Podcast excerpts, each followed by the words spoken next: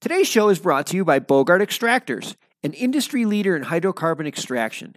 Over the last decade, Bogart has implemented many new technologies which have helped to revolutionize the way hydrocarbon extractions are performed. Each unit is made with sanitary stainless steel and is built and tested right here in the USA. Their certified system for use in licensed facility meet all NFPA and ASME standards and undergo peer reviewed by third party engineers to ensure facilities and its employees can operate safely. Beyond simply making a functional extractor, Bogart has many additional features which make extraction faster and more cost effective compared to other manufacturers. These features include hydrocarbon falling films to supercharge evaporation rates, heavy duty explosion proof pumps for flammable liquids and vapors, industrial chillers capable of maintaining large tanks of solvent at temperatures below 60 Celsius. They also offer extensive tech support and consultation services. So, whether you need to set up an extraction lab from scratch or you just need some replacement gaskets, give them a call at 855 553 3887 or check out their website at www.bogart.com.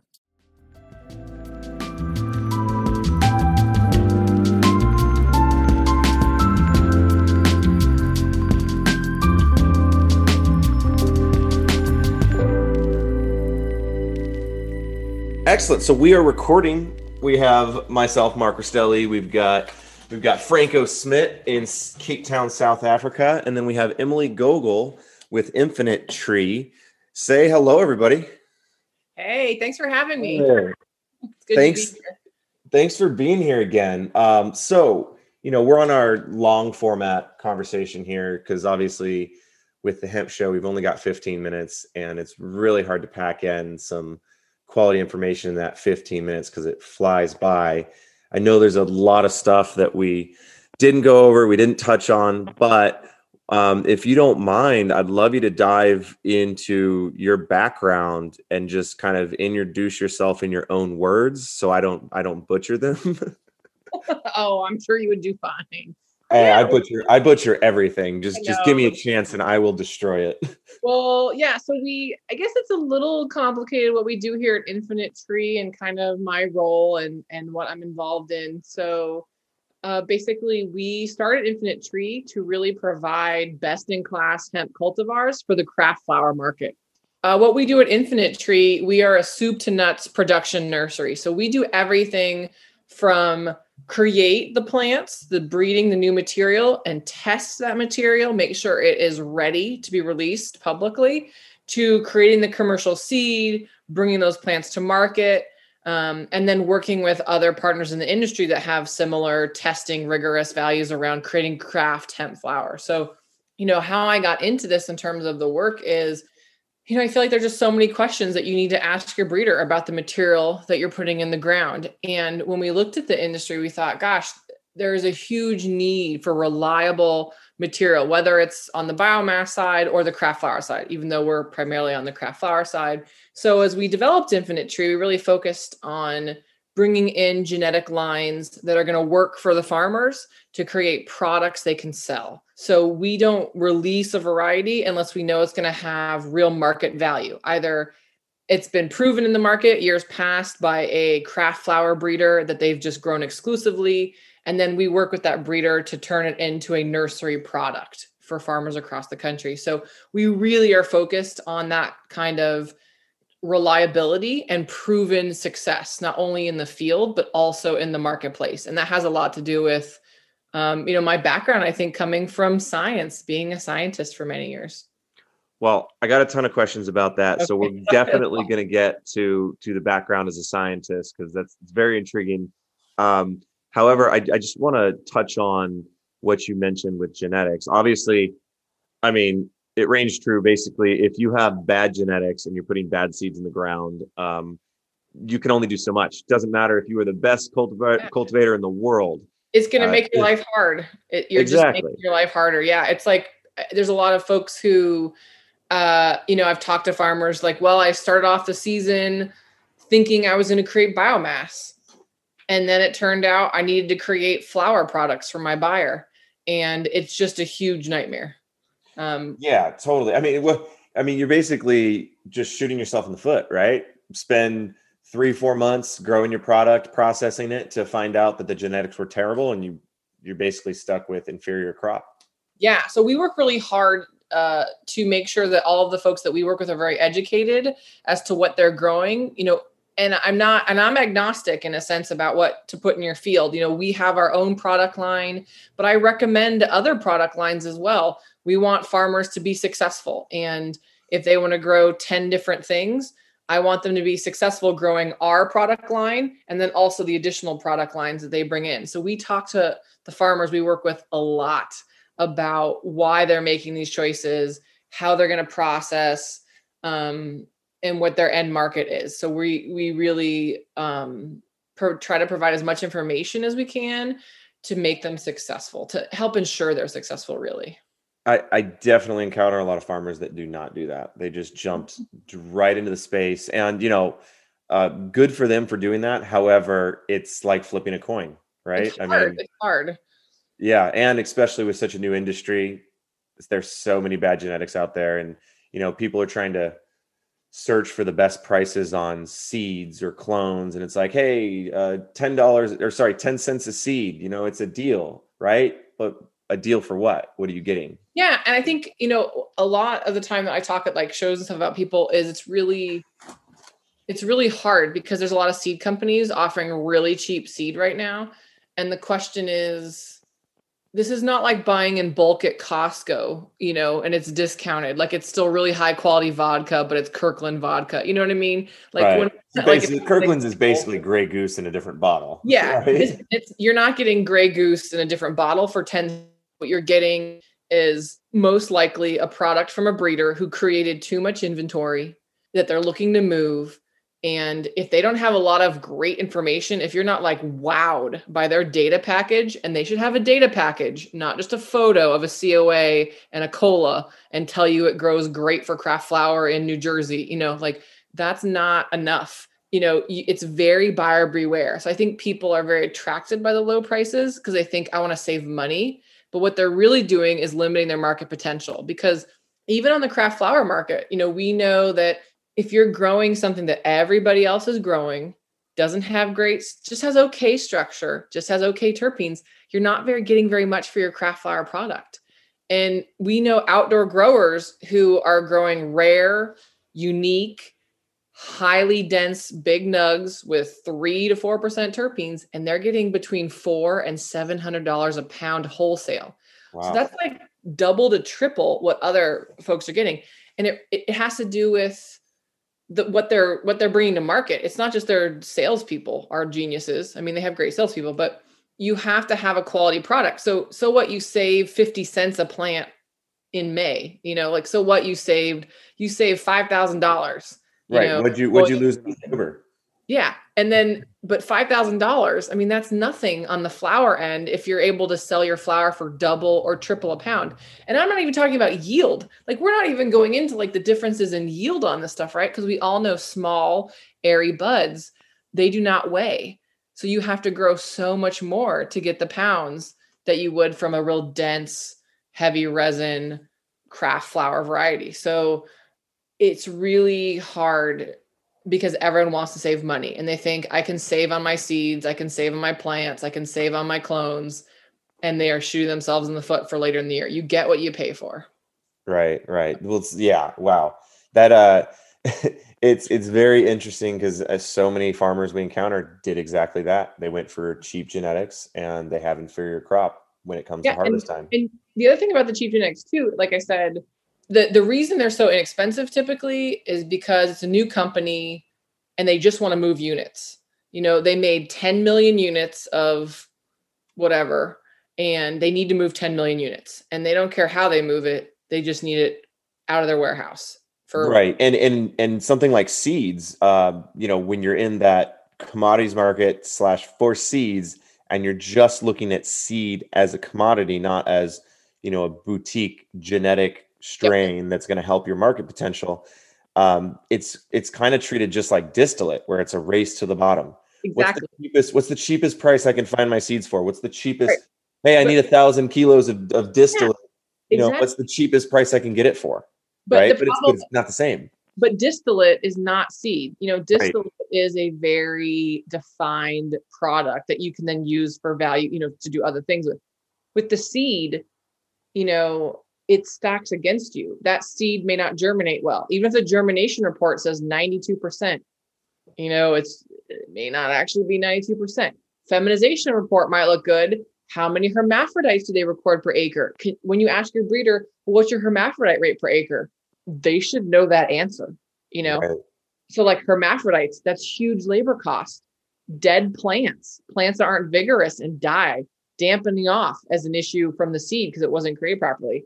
Um, lodging in the field due to wind, you might lose 10% to a high wind event if they're plants that lodge. And then let's get to yield. Maybe they don't yield very well. They have larvae open bud structure. So it maybe could be considered craft flower, but you're not going to get the pound, you know, the weight off of each plant that you would get with a really dense craft flower. I would consider craft flower variety. So it's not that you just, it's not like buying cheap distillate where, okay, distillate, distillate the thing. It's like every time you go along the the grow cycle from seed to final product, you're getting hit with extra labor costs, extra processing costs, losses in the field, you know, losing 10% of your field to pests or wind because they're they're not very good plants. And then the flower, you're going to have a hard time moving because if they were selling that seed at 10 cents a seed and everybody and their brother has it, if everybody and their brother has it as a flower product, you're probably not going to get top dollar for it. Right. right? If it's common, you know. So people are it's it's surprise it's I think why we see tissue culture and clone I, I literally I, just wrote that down because yeah. I'm writing down a ton of questions as you did that, and then one of the ones coming up was tissue culture, and you just so happened to get to it before I before I mentioned it. Yeah, and I think I'm saying that's why they can charge so much because people say, "Look, I'll pay five dollars a plant," because well, there are many reasons people like the idea of tissue culture, and we can go into my thoughts on tissue culture if you want. But I'm just saying it's like it's split the market. There's people who want really cheap seed and then I kind of took out another section like, oh, wait a minute, cheap seed is bunk. I know that.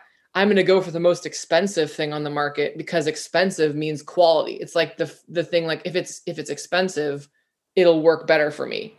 And so I think that's why there's such this huge window. You've got people paying 10 cents a seed, and then you have people paying $5 a tissue culture clone. You right. know, you might get the same quality flower out the other end depend you know so it's yeah really- expensive expensive has a different expectation of value out the, out the back end but i mean there's got to be some type of fine median in the middle where it really comes down to you know cost versus value right yeah. i mean yeah. so so one of the questions here um, is i'd love to dive i want to dive into this process with you so if i'm a client and i engage with you and I have a farm, we'll just say it's 10 acres.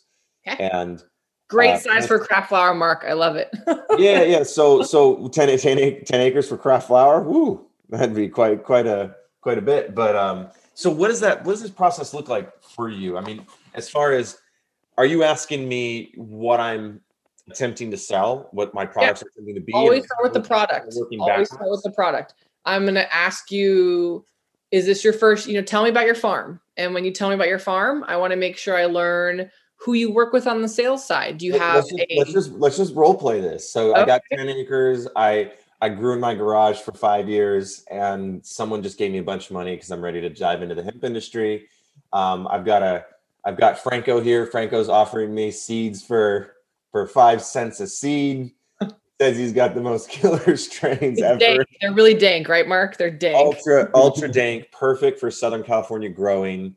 You know, but oh, you're in Southern California. But, that's that's nice. Yeah. yeah. But but a friend told me, a friend told me that Franco was a con artist, and that I should be talking to Emily with Infinite Tree because you know what you're doing. So that's why we're here. Well, uh, thank you so much. I will have to thank your your friend. I'll give your friend a call and thank them personally. I'm so glad they recommended us. I'll have to give them a call.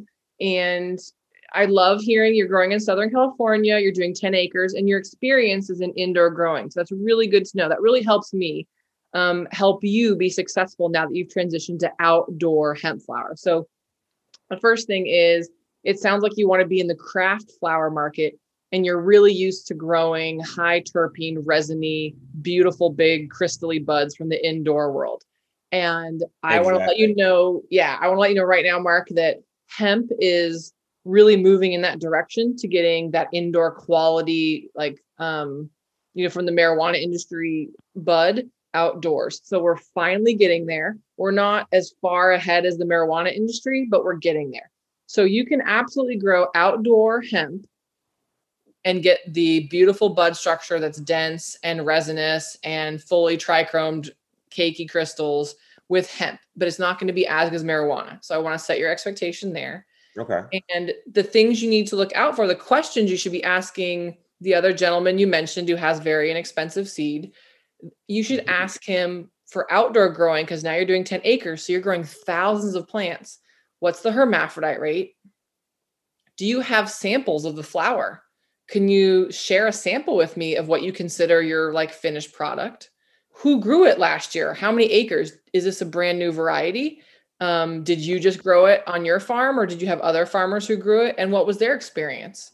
Those are really basic questions aside from a COA and a germ report um, that you need to know. So now that you're growing an acreage, um, germination is important if you're buying seeds because if you want 10,000 plants and you have to grow an extra 3,000 plants to make sure you make your numbers, that labor and everything really adds up.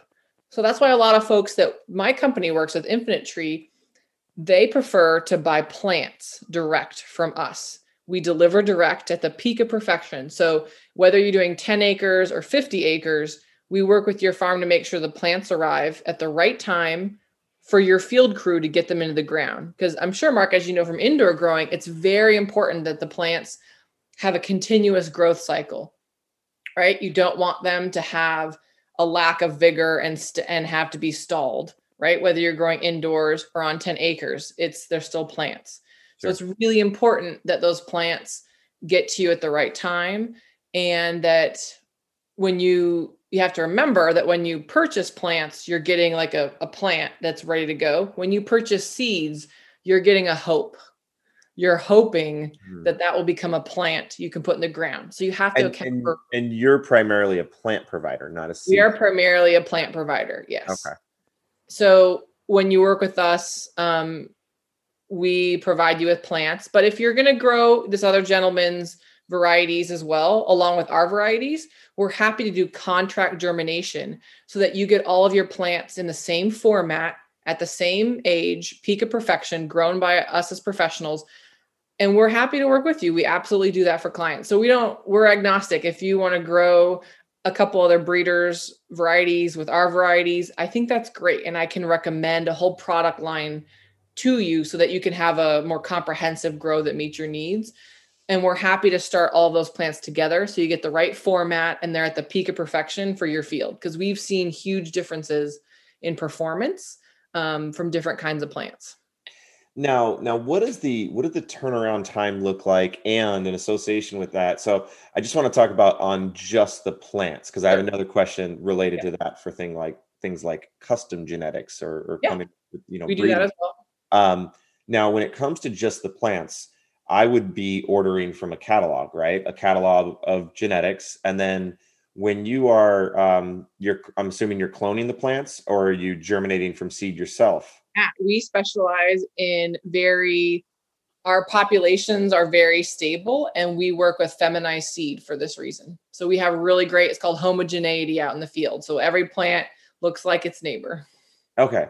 So, but but when we when we're talking about the plant I'm receiving, is that coming from the it's coming from the feminized seeds that you guys germinated yourselves and then correct. Yep. wrapped up? Okay. So so it's not coming from you know say a mother colony where you're just taking a bunch of cuttings? Okay. Excellent. Now does that um i'm assuming that would obviously help for things like genetic drift because you're not you're not uh taking the same genetics from from a mother time and time again? Yeah i think it, i think the question you're asking there is like when you what's our expectation for a population, right? Right.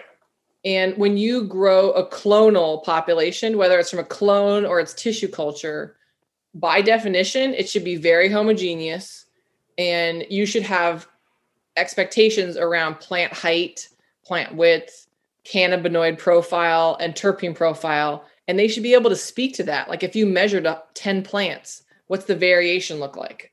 So you can achieve more quickly with a, a cutting or a tissue culture plant homogeneity in your population. It takes more work to get that level of home or close to that level of homogeneity in a seed population. We're very fortunate that we have some amazing uh, lines that we've developed and they're very homogeneous across the population. So the main thing is to ask yourself when you're working with a seed provider versus a clone or tissue culture provider, like what's your end goal? Do you want to make sure everything is harvested at the exact same time? And uh, even though it's a clonal population, there may still be variation in harvest. And same with the seed population. So those are questions you should ask your breeder. We work with seed populations where I can say, I know for a fact there's about 10% of the population in our Oregon guava that matures about three days earlier. And for most folks on harvest, that's like no big deal. They want to start harvest. You know, harvest happens over a window for craft flower typically, and that's no big deal. But we've trialed other breeders' material. We trial like dozens of things every year from other folks that we were looking to work with. And, you know, the variation can be 50%. You know, it can be half the field is different. And that's unacceptable. So I think if you're really concerned about harvest window, for example, you need to ask your seed provider questions like does some of it mature and you need to ask the exact same question of a clone or tissue culture provider and they should have the answers when it comes to cannabinoid variation again clonal plants tissue culture are going to be more similar but you can still achieve the same results in a seed population if you've done the breeding work the issue is most seed providers have not done the breeding work to get homogeneous expression out in the field and it's it's hard Mm-hmm. It's very hard. The O'Cannabiz Conference and Expo returns to Toronto June 1st through the 3rd, and there are still good booth locations available. This exciting event is free for cannabis retailers and will feature Tommy Chong receiving a Lifetime Achievement Award at the O'Cannabiz Industry Awards. For more information about exhibiting or to register to attend, go to ocannabiz.com. That's O C A N N A B I Z dot com. Yeah. Now, now, question for this is a question I'm curious about.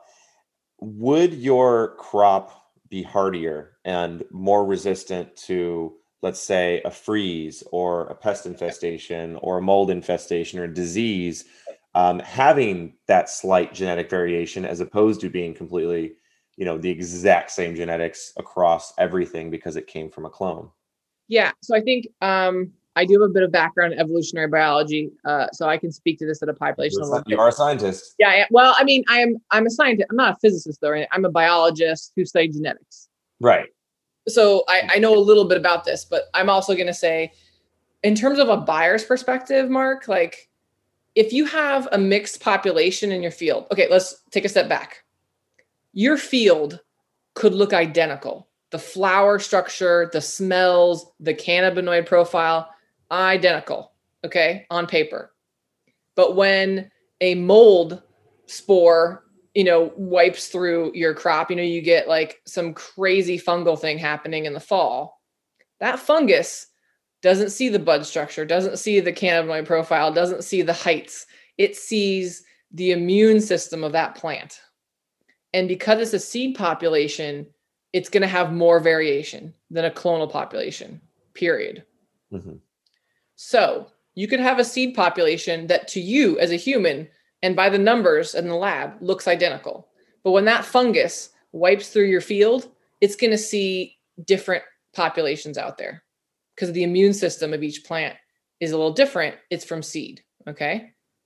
So my answer is yes. A seed population is generally much better at pests and disease resistant. Uh, potentially frost, not so much, um, but more pests and disease than a clonal population. With a clonal population, you're more likely to get entirely wiped out. So there is a strong argument, especially people growing in humid areas, to not plant clones, to plant from seed. I talked to a lot of farmers in the east and the southeast, and usually farmers who grow other crops as well and they understand the benefit of a seed population and that you can still have by human standards a totally uniform looking field like the flower the smell the cannabinoids totally uniform. But when that fungus sees that field it's seeing all these different immuno you know immunotypes and it doesn't you know it might take out 10% of the population but it won't take out 100% you know what i'm saying? So right it's right it's kind of working its way through the field. It's like i destroyed these 10 plants but those ones are they're getting yeah, too difficult here and i can't quite get into them right exactly but it's a it's a hard thing in our industry because a lot of seed on the market is brand new and it's not been bred well enough to be homogeneous in the field mm-hmm. so it's hard so, so as we're on the homogeneous conversation here, let's talk about tissue culturing. Yep. Now, just I'm going to give you my understanding real fast. Um, you know, so I have genetics. I want my genetics to be preserved, or I'd like to have them be ultimately duplicated. And so I would then give my genetics to a lab who then basically cleans up the genetics and the way I understood it, it takes about six months to do to basically preserve that exact exact genetic line so that I can then recall those genetics via tissue culture, where they basically do a little tissue culture in the lab to recreate all my different plants. And then I would have the exact same genetics across, you know, my entire field. And potentially I could recall those genetics years later. So if I had a, a line in 1996 that I was just so jazzed about that eventually, after 24 years, drifted and is ultimately not the same plant that it was 24 years prior. I could say, hey, I'd like to recall those genetics and let's get that tissue culture back up and then plant it in my field and, and go from there. Yeah. And I think honestly, Mark, you're you're that's spot on. That's a great walkthrough from the beginning of how you get started tissue culture to like the goals of tissue culture the one thing I would say is that, you know, it's just hard to keep something around for many years in terms of library space, production value. Things get, you know, things happen on farms. Uh, so I think there's a lot of value. The genetic drift, I'm not as worried about um, in terms of what that means in for cannabis. I think it's more like making sure it's preserved. Like if someone accidentally kills the two copies that we have, we still have it. You know what I mean? Like you don't have to maintain two copies to make sure like growing all the time year round. You have it in a freezer and if you know in advance, they can bring it out of the freezer, grow it and then it can become production. So I think I'm not too worried about drift. I'm more worried about like accidents, like catastrophic failures. Like yeah. the power goes out for what's, three weeks. What's going like, on right now in the farm is in most fire. of the country? or your farm burns down like we saw in oregon a lot of folks lost their farms you know this year in, in oregon and california so right along with most their genetics unless they had some sort of seed bank or tissue culture or something along those lines yeah, yeah so seed banks are good they're a lot cheaper uh, and more mobile um, and you're in control of your seed bank you know as opposed to tissue culture you're not it's like in a lab someone you're paying a service provider for that so so that's totally tissue culture. I think the thing to look out for for tissue culture is people make a lot of claims about like cleaning your genetics. I mean, they'll screen it for like viruses and other pathogens. And through the tissue culture process, if your line does have like a virus, it is possible to create virus free stock from that. But like, you know, first you have to have the virus, then they have to make sure they get rid of it. Is this important to you? You know, but I think the tangible selling point on tissue culture is that you're getting something that's totally homogeneous because it's a clone, basically, and it's preservation. I think having your stuff cryo preserved somewhere if you need it years later is great for you. You have to ask yourself questions though, like who's really paying for that? Like how many people are signing up for this service?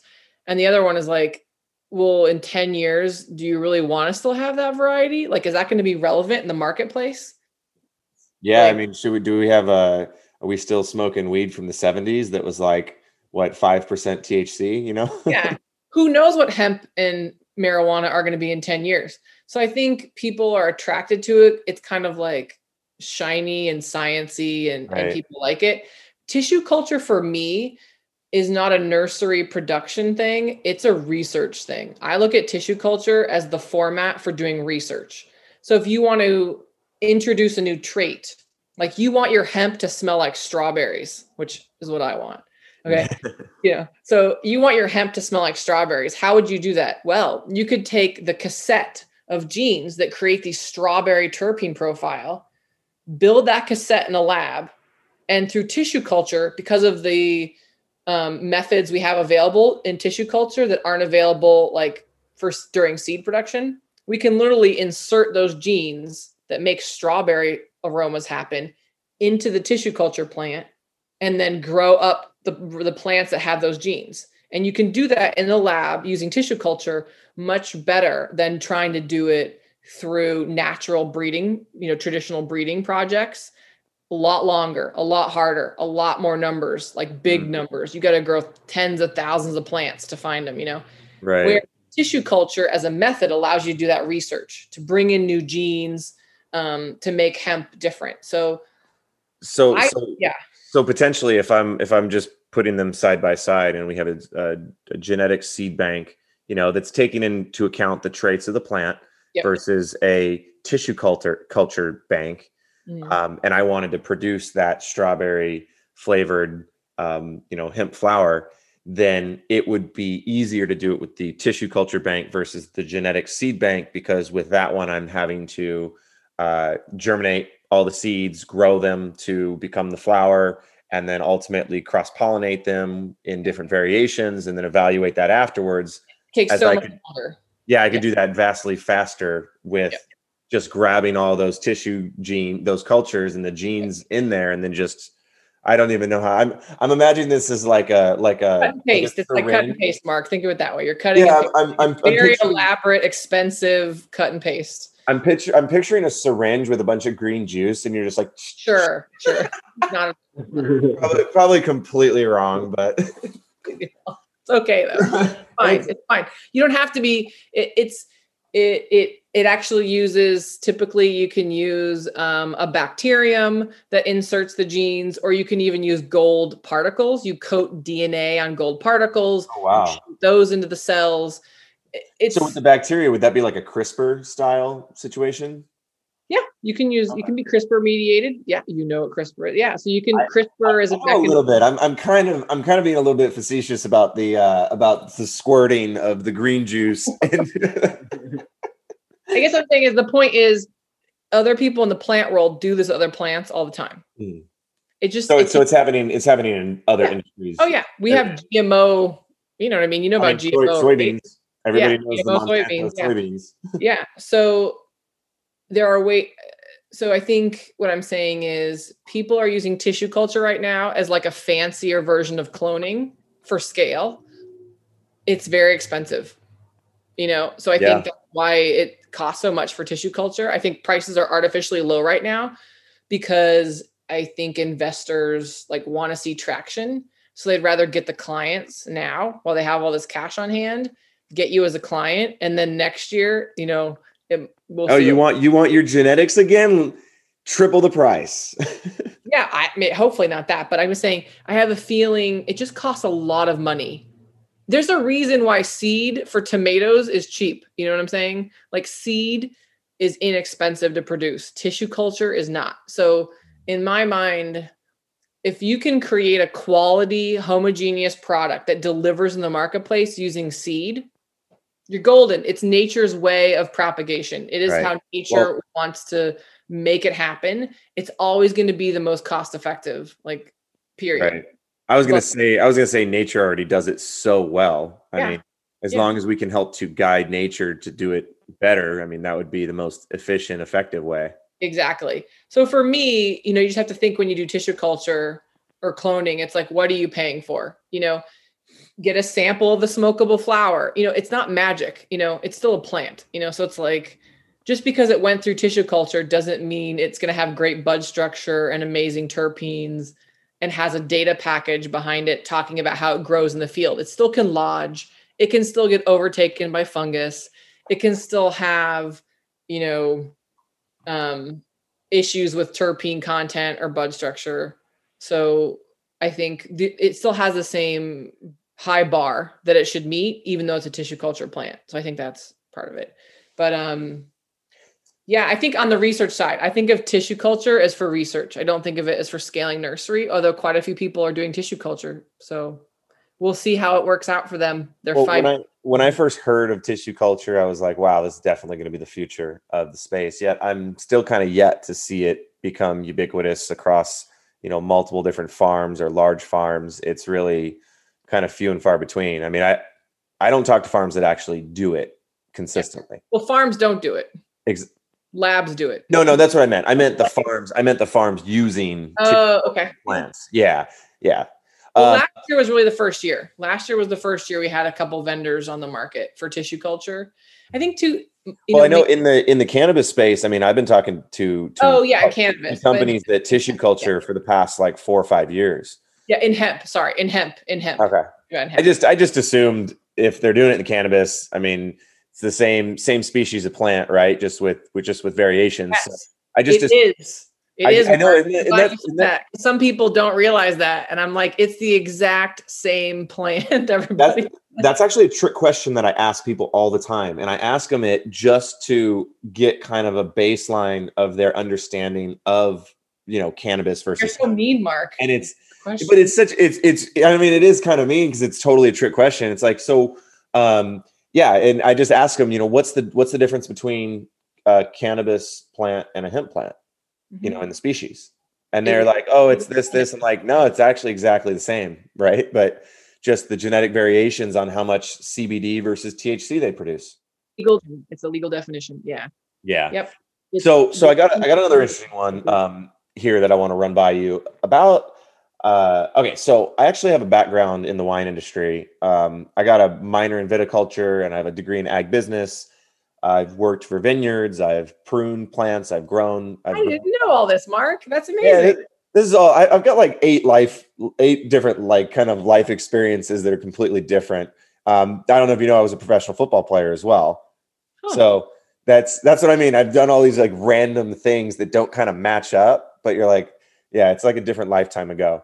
But one of the things that is across all of the viticulture wine industry is uh, rootstocks because yep. out here in the US, the soil and the diseases um, basically they will destroy plants that do not have a US native rootstock. So, you know, when you have things like Cabernet, Sauvignon, Zinfandel coming over from Europe, they will get destroyed. They just won't make it out here. So you have to have a rootstock and I came across a business um, last year out of Israel that claimed to have created a root stock that would increase your yields by it was like it was something uh, astronomical. It's like increase them by 200% with this, this, this. You know, there was a lot of claims in that, but I do get the power of a root stock. You know, so if you have a root stock that's basically just shooting nutrients up into the plant, you could potentially have much, you know, healthier, bigger, smellier buds than than ones struggling. Yeah. Um, so they were doing they were grafting and doing rootstocks, and they were selling their plants as a you know their actually proprietary rootstock that they had developed on top of whatever strain or on the bottom of whatever strain that it is okay. that you would like to produce.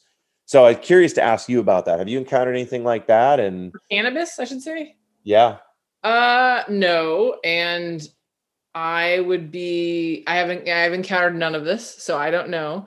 But I would say there's a lot of talk in the industry about grow this cannabis in this region, grow that cannabis in that region, grow here, grow there.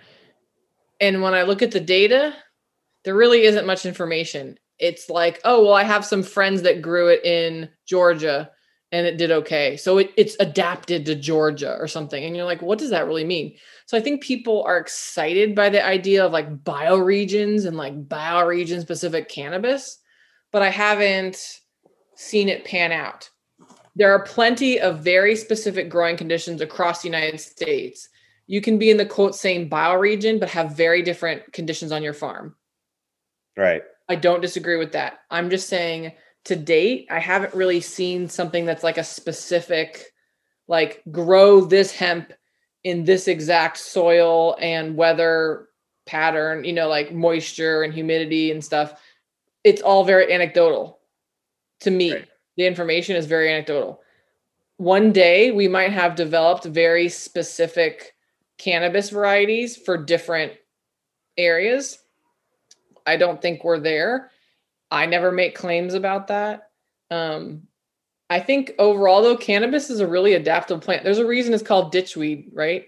So everyone, so I think like we need to remember it's a pretty adaptable plant. I think the problem is in our industry we confuse not very good plants, like breeders who aren't really trialing their material and making good selections on one hand with the bioregion. Like, you know what I mean? Like just because it didn't do well on your farm in South Carolina doesn't mean it's a South Carolina problem. Do you know what I'm saying? Totally. It, it's more likely where I stand right now, a breeder problem with how they selected that plant and the research and the trials and the hard work that goes into really creating a great variety was not done.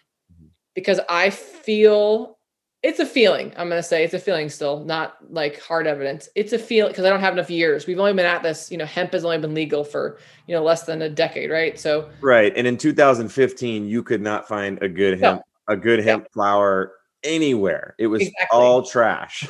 exactly. So yeah. so look at how far it's come. It. You know, we loved it. We are like, "Oh my god, it's available." So what I'm saying is in 10 years, after 10 years, I will say it's not a feeling. But the feeling I have so far is if it's a quality plant, it has good characteristics in terms of agricultural characteristics, just start there. I feel like it can go pretty much anywhere in the US. Like it's I, I, I, think this. I think it could really do well anywhere. It's really about when it matures. Like you don't want something that matures really late in like a frost area. You know what I mean? Like maturity at the end is important, but it should be. It's not. It should be a good plant to start with. That's right. the main thing, and then it can go anywhere. This whole bioregion thing. I'm like, so. So my my take on this, I, I agree with everything you just said, and when when I so there's obviously there's strains that are known to be just super high yields Then there's strains that are known to be, you know, incredibly low yielding strains. Yep. Yep. To me, it would make sense if you put a root stock on that's known for just be, being huge and producing a lot of, uh, you know, really heavy weight on the plant and flower, uh, putting that on the bottom of something that's known to not produce well, to me, it would make sense. But the caveat, and um, so when you're doing it with wine, those plants are in the ground for hundreds of years. Yeah, yeah. Right? Yeah. So so in that case, it is a necessity. And when you spend the extra dollars because of you know the it has to be uh, have it has to have a specific root stock doesn't matter you're spending that one time and then you're going to benefit the next 50 to 100 yeah, yeah, years yeah. however long that plant's in the ground but with hemp you know it's only in the ground for three four months you know depending on where you're growing or how you're growing it um, so you have to do it every single time, right? And I, and when I was talking to this business, I asked them a question because they put up the pricing per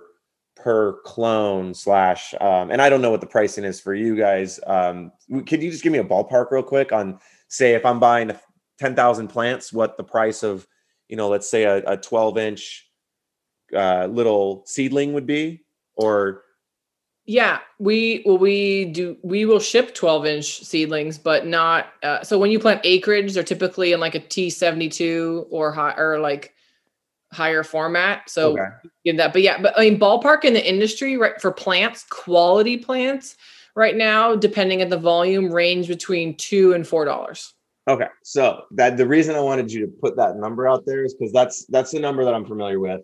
Yeah. And smaller volume, five dollars. Well, And but Shit, two to four dollars. Yeah. And there goes there goes my wife. She's, hey. she's good to work out. But uh, but the the so when I was talking to this company, they had the quote at twenty dollars per per plant, and that was at volume. And I was just like, look, I know that you're getting better yield, and or at least from your studies, you're getting better yield, and it sounds great, but I just don't see people paying four times, ten times you know, eight times the price, whatever it is. You're not going to get eight times yield. Right. Like, exactly.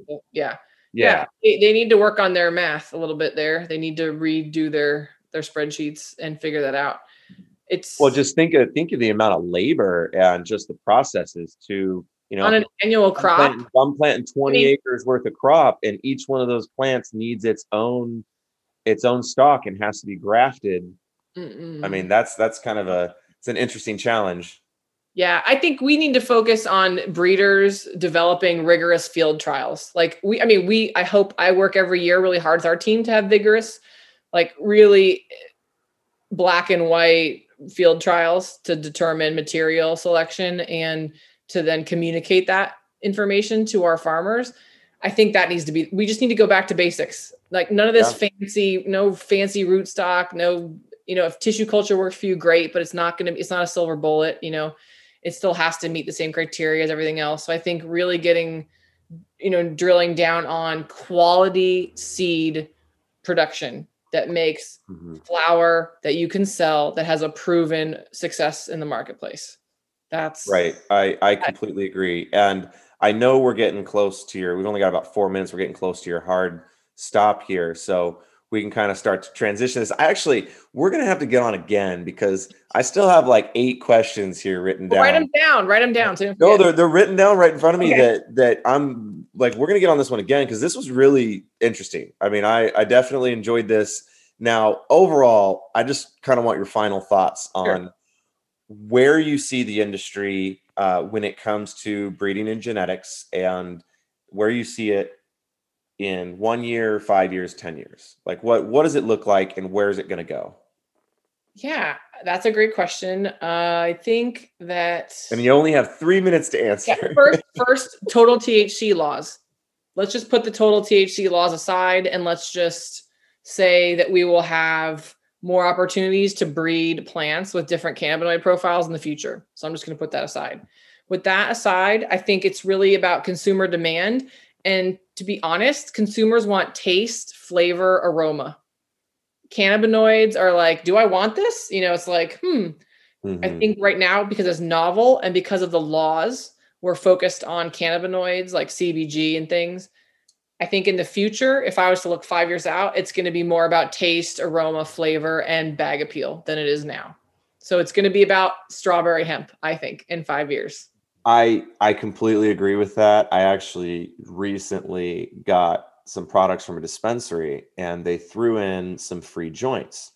And when I got back and tried the joints out, they were so terrible that I told the dispensary like you guys even though you're handing out free joints, you're doing yourself a disservice. You're actually making the experience worse because the free joints that you handed out were trash. They tasted so bad. I ended up having to I basically just crumpled them up and threw them in the garden. But um, but yeah, it was so nasty. So yeah, I completely agree. Taste, flavor, aroma, and then um, ultimately effects as yeah. well. But even then, you know, right. you can tell someone it's going to make them feel a certain way, but there's no substitute for it tastes really good. You know, we don't eat chocolate cake because, or, you know, we don't eat an apple because of its fiber content. We might choose an apple because it has fiber, but we still want a really tasty apple. Right. And so, if the apple if the apple doesn't crunch, yeah, it's always terrible. It's such a weird thing. It could be the most tasty apple ever, but if it doesn't have that crunch pop, yeah. it's you know, make it into applesauce. yeah. Yeah. So that's why I say flavor, flavor, bag appeal, aroma, you know, taste. That's my that's why I think the long term is. Cannabinoids are important, but uh, it's going to become less important, I think. Totally. So, oh gosh, well, thank you so much for yes, having. This this is great. You got to go. So this was a blast. I, I had a I had a really good fun time here. Seriously, like I, I learned a lot, and I could talk to you for hours. Yeah, me too. Thank you so much.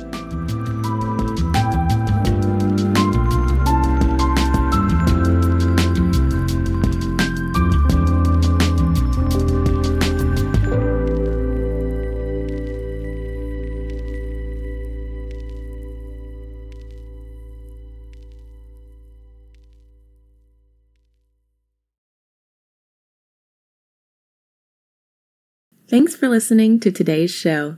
To check out more great cannabis podcasts, go to podconnex.com. Here's a preview of one of our other shows. How do cannabis CEOs balance growth and optimization strategies? What is THCO, Delta 10, and CBNA, and why should you care about these minor cannabinoids? And why isn't the endocannabinoid system covered in medical school? Most people think they're up to date in trends in the cannabis industry, but they're about six weeks behind. Learn about what is truly next in the cannabis space by joining myself, Bryan Fields, and Kellan Finney every week on the Dime Podcast and, of course, on PodConnex.